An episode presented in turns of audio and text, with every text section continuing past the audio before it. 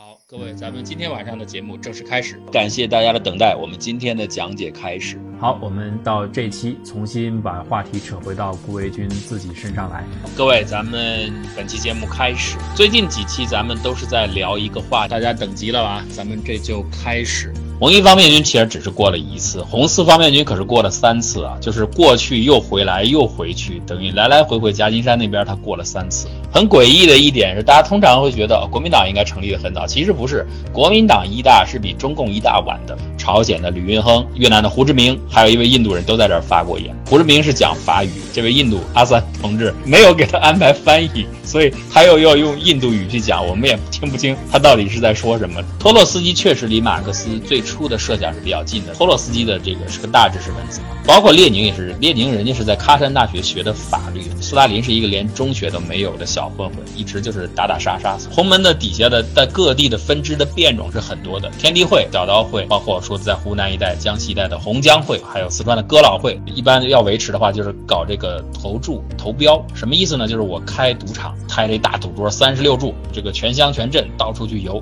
这二十多支火枪，这应该是火绳枪啊，还不是连发枪，发了几枪，然后这帮农民一看有人受伤，轰一轰而散，这完全没组织。这些士兵本来出门的时候愁眉苦脸的，这一下得意的很，回去以后成了英雄了。那他说哦，那您年轻时候干什么的呀？所以这老头那天肯定是喝高了，把秘密说出来，说爷爷年轻的时候是长毛贼，就是太平天国，说我是一个首领。就是我们看那个建国大业上面，这陈独秀就是那个冯远征站在一个高高的屋子上，然后在那撒传单。我们的主旋律要求他只看到他撒传单，没有看到站的地方，那地方就相当于今天的天上人间。所以胡适提这封信的意见主要还是针对这个杂志应该怎么办，但是陈独秀误会了，陈独秀误会还很深，他认为胡适就完全是针对他的。这些人里边可有两位当时桐城派的古文学家，你要知道我胡适跟你我们两个人是反对文言文，或者话就是直接反对人家的，但是人家居然知道你蒙难的时候还来救你，但是现在你你居然变了，你对待晨报事件让我觉得你连这个最低的底线，我们做朋友的底线已经都没有了，所以我们两个不但做不了朋友，恐怕以后还能成为仇敌。六七十年代美国做的国内的一些呃，政治学者的调查问卷调查说，你心目当中美国最重要的总统是谁？你知道威尔逊排第几位吗？威尔逊排到第四位。今天整个美国自建国以来到今天，所有的外交政策无外乎两种取向，而这两种价值取向就是由两个人定的。第一个人叫做杰弗逊，开国五杰之一；第二个人就是伍德罗·威尔逊。杰弗逊开创的方法就是，你们不要跟我说。威尔逊的做法叫什么呢？你们听我说。当时北大是这样的，有三个院啊，沙滩是一个院，然后在景山东军马神庙那儿有一个院，还有一个就是今天五四大街，就是那个红楼那个院啊。当然真正比较高潮的是呃谢绍敏，谢绍敏直接讲着讲着激动以后就落泪，然后把自己的中指磕破，用血写下了四个字，还我青岛。那一幕让所有的青年学子动容了，所以整个文宣是他包办的。但是五四当中有一个对联我的印象最深，我觉得写得非常的有意思，曹瞒遗种悲无字，张敦余孽死有头，就说你们都是这些奸臣之后。学生队伍当中有一股很强大的力量是来自哪儿呢？南开中学，从天津来的。你别看是中学生，战斗力非常强，为什么呢？因为这个张伯苓校长真的很奇葩，他请了一位武术大师叫韩慕霞在教学生武武功，所以最后他是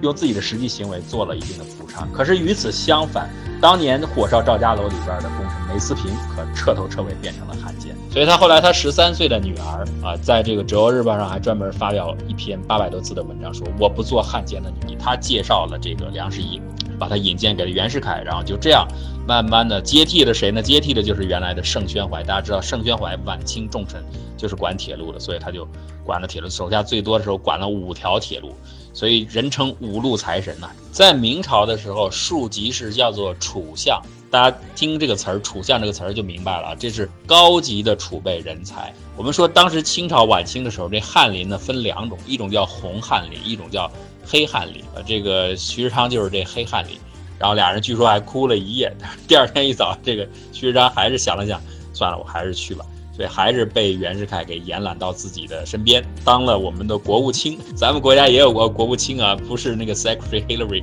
是 Secretary 徐世昌。那后来有人就问徐世昌说，你觉得这个地下管你们叫松山四友，这这什么意思呢？你觉得满意吗？徐世昌就说，哎，松山四友就是永不续用的意思。那之后人们一看这个地方挺平的，就把这个内湖慢慢填填填，就成了今天大阪中央和大阪西部的西侧的这一大块平原，就是这么来的，慢慢给填出来的。而它东部的那块高地仍然在，填出来的这块平地和高地之间就有许多的落差，就有许多的坡，大阪就这么来的，就是大坡地。大的海湾，东京那边是东京湾，然后大阪这边是大阪湾。日本的这个位置确实很不错。京都虽然是在岛的正中间了嘛，但是它也离水很近，后面是一个非常大非常大的琵琶湖。大阪其实也当过日本过去的都城啊，就是难波京嘛，虽然很短暂，在平安时代大化改新之后又迁到平安京。说到了激化五四风潮的两件事情，东京事件和郭清光之死，但是接下来的第三件事我认为是影响最大的，就是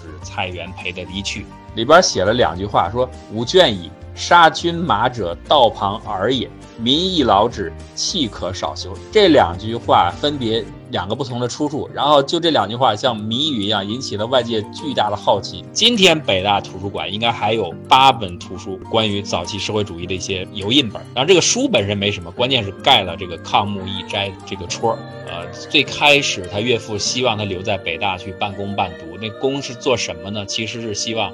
他去当清洁工，真的啊，就是当清洁工啊，不是当什么北大管理员。这个报告是蔡元培先生批的，学他明白这个意思，然后他觉得，哎，这个人还不错，就别当清洁工了。然后他写了一封信，把毛泽东推荐给了李大钊。六月五号这一天，上海近代史上可能是最令人动容、最惊心动魄的一次大罢市终于开始了。这一天早上，当太阳还没有露出自己光芒的时候，当黎明刚刚到来的时候，那些年轻的学生们，那些忙碌了整整一夜可能都没有怎么合眼的青年人，又一次走上了街头。首先，南市的周围的市场所有的商家都没有开门。早上八点钟，靠近法租界一带的中国商店开始宣布参与罢市。又过了一个小时后，法租界界内的所有华人商店参与罢市。十点钟左右到十一点钟之间，公共租界区内的英法租界的所有的华人商店开始闭门罢市。你凭什么就来绑架我们，用你的道德来绑架我们？你现在是没有资产，所以你就没有责任感啊！对着这些大老板就说说，你们既然这么说，我告诉你们，我是一个吉林人，我的确在天津没有任何资产，可以说一文不名。你们都非常的富有，你们有众多的家产，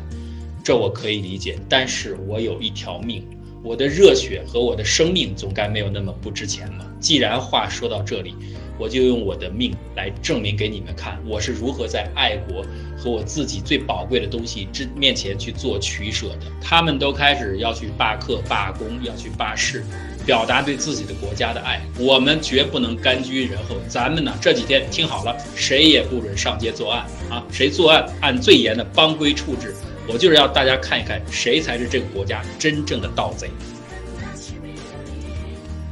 以上片花取自于我的个人付费专辑《谷歌杂谈》，希望大家能够喜欢，也欢迎大家来订阅。订阅方法可以加我的个人微信号“谷歌古典”的汉语拼音全拼，向我们咨询有关的订阅方式。